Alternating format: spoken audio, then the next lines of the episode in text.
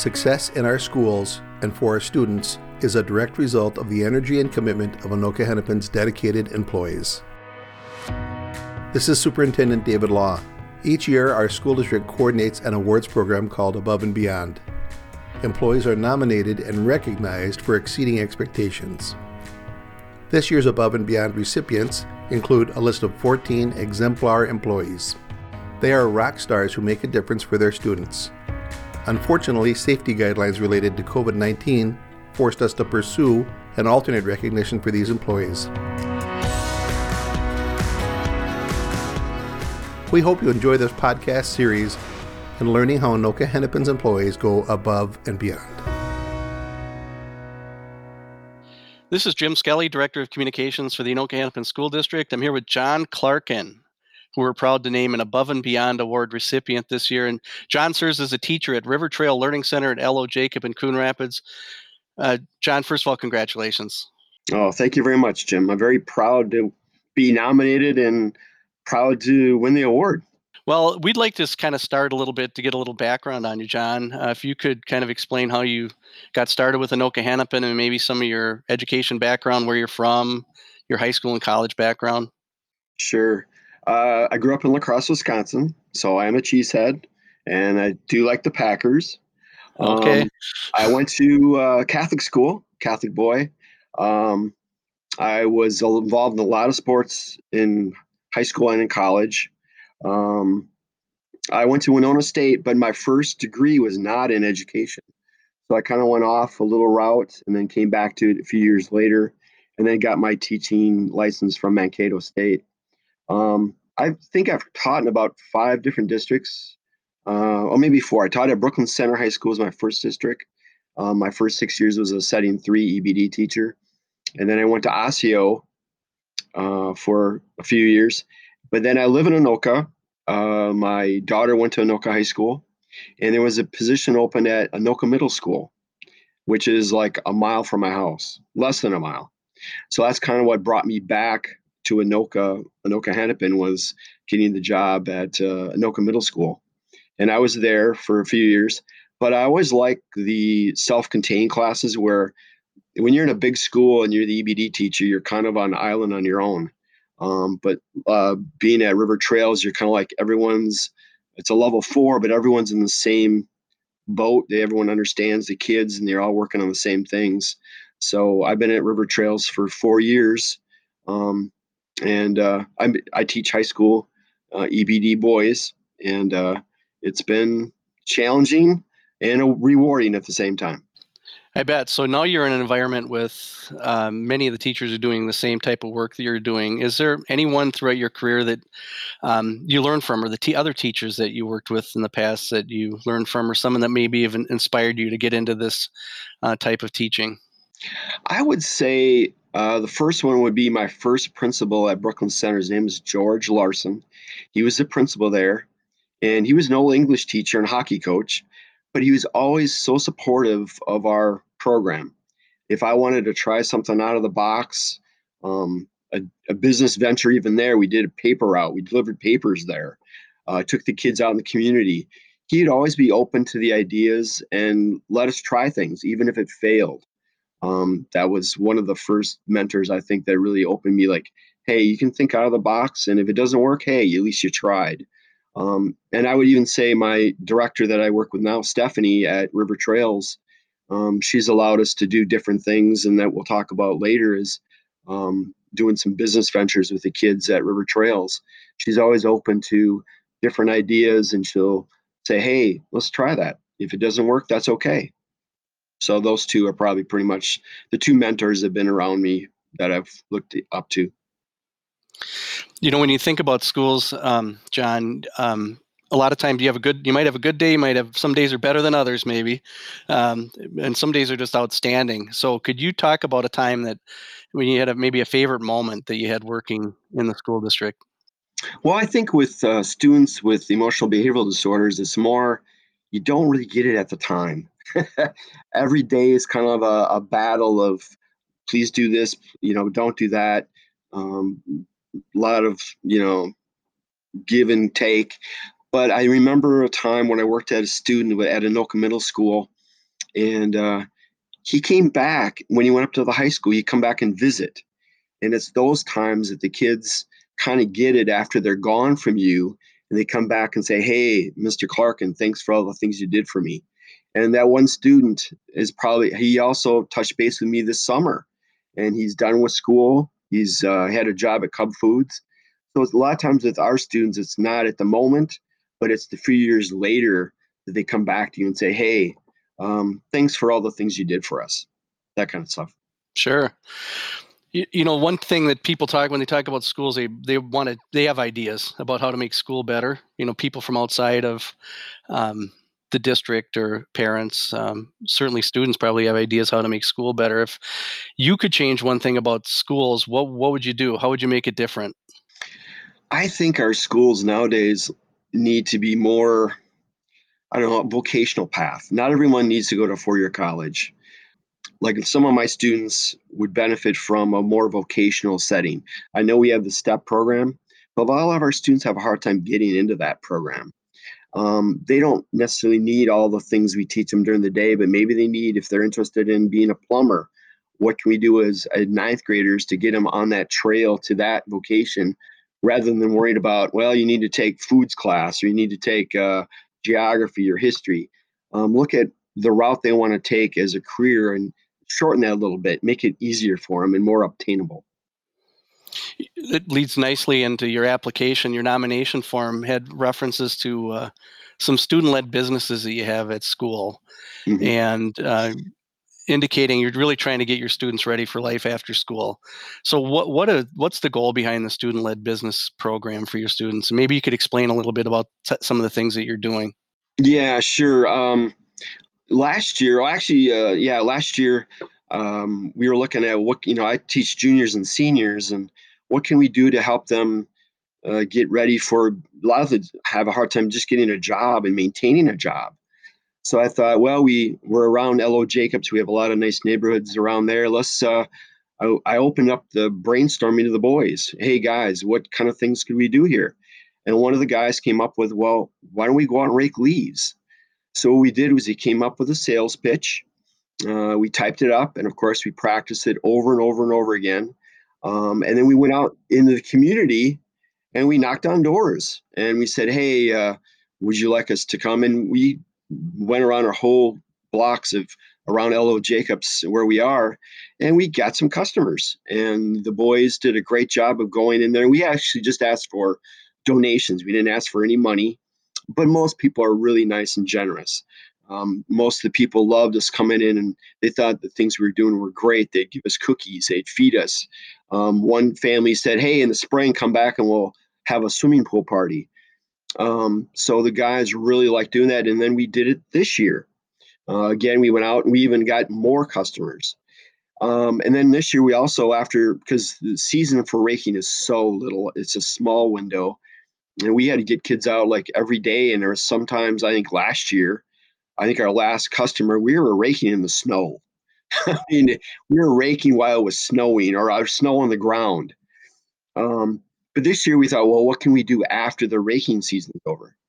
So we did what was uh, the tie blankets. Everyone, you buy them at Jo-Ann Fabrics, the tie blankets. And so we um, got some donations and we from staff and the coupons from Jo-Ann Fabrics and different places. And we bought some fabric, fleece.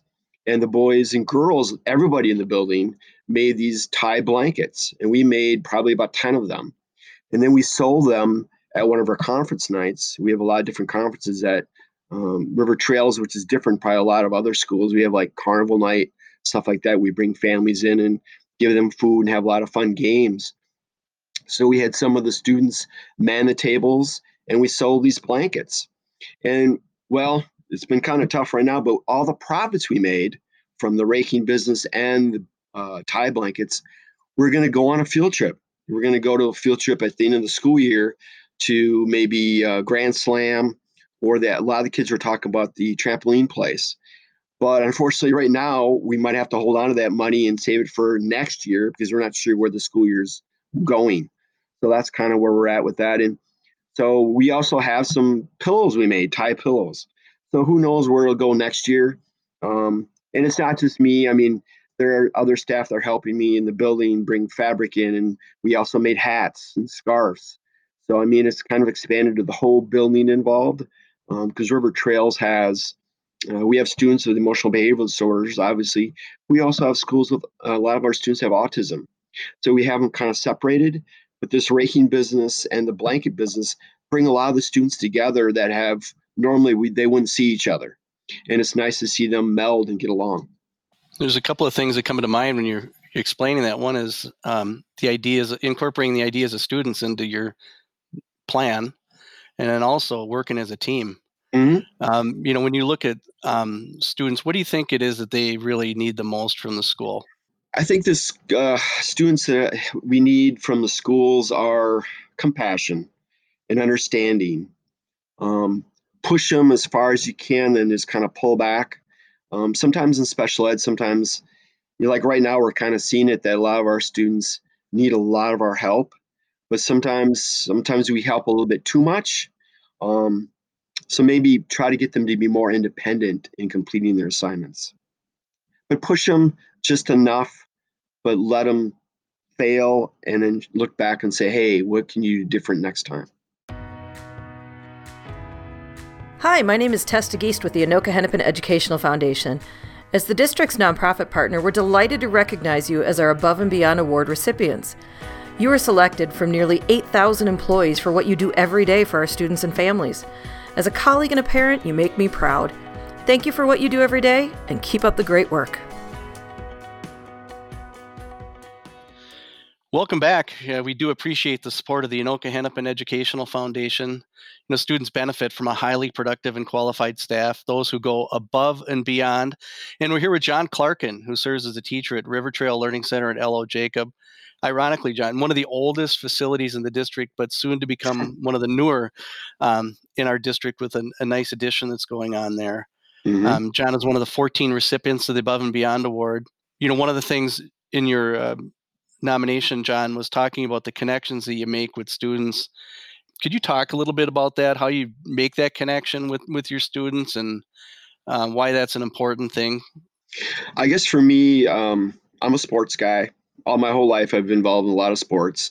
And a lot of my boys love basketball. We play a lot of basketball in the gym uh, after school or after, during the day at, after lunch. Um, so I try to get involved with them as far as the sports aspect. We'll throw the football around. Uh, we'll play kickball. We'll play baseball. Um, I think one of my boys this year wanted to join the Coon Rapids High School basketball team and he wanted some extra time just getting ready for the tryouts. So we hooked up at the Andover Community Center a few times, and we worked out. Um, told him everything because I coach basketball um, at varsity level, so it's kind of showing him, you know, this is what you're going to need to do when tryouts come in. So just those kind of things worked out with him. Um, I don't play video games, I got to admit, so I can't connect with them that way. Uh, but most of the boys love basketball. They love sports, even if it isn't just basketball, it's football or whatever it is. Um, you try to connect with them uh, in a sports aspect. And many times, if my boys have phy ed, then usually that's my prep time.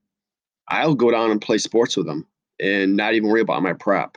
If they can see play a game of kickball with them or play a game of baseball, you really can connect with them and give them that high five. It's a different aspect than teaching them math or English um, and they really appreciate that. And I I like it myself. It, sounds like you th- feel like being involved in an activity is an important thing for a student, and it is. Th- that should be something for your students too, not just students at the traditional high schools. Yep. You know, this year I'm going to throw in a couple of fun questions here, John, if that's okay. Uh, you sure. may be aware that our our theme for this year was our staff are rock stars.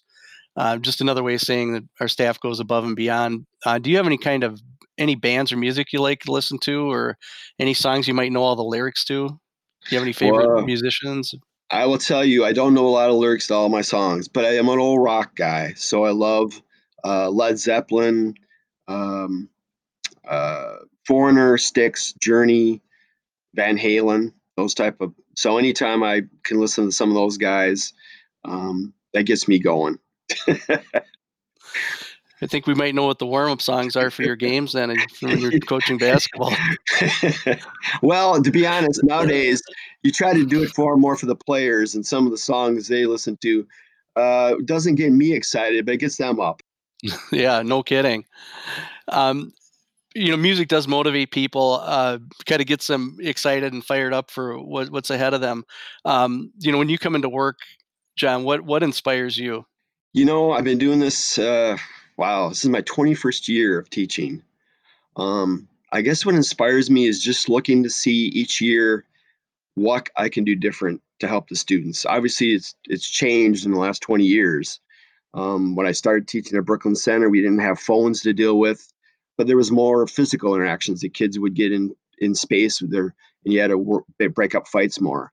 Nowadays, it's like, how can I get them interested in more than just sitting on their phones? Um, so there's always change. Our job is always changing every year with the paperwork and the content of what we want to teach them. So it's always evolving, and I always want to evolve with it. And I'm always trying to think out of the box of how I can touch students and what can I do to make them better better individuals and better people. You know, one of the things we picked up in reviewing your application was um, how you involve students in planning as far as their own education. Could you talk about that a little bit about you know what you're thinking about when you when your students have that IEP meeting, what yeah. their role might be in that?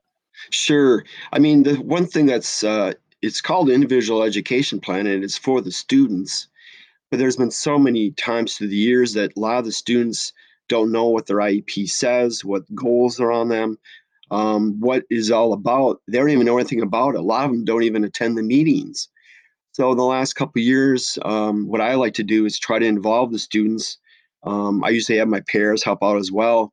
Is we have them make a PowerPoint presentation they give at their IEP meeting, and we'll go over that with them, and we plan it ahead of time. And the students go into the meeting and they give their IEP. Um, and really, it makes for a really nice meeting because it covers all the bases of the IEP. And by the time you're done with it, there really is not much more you have to do. It really speeds up the process of the IEP as well. And so um, it's there, it's for them. They should be involved in it.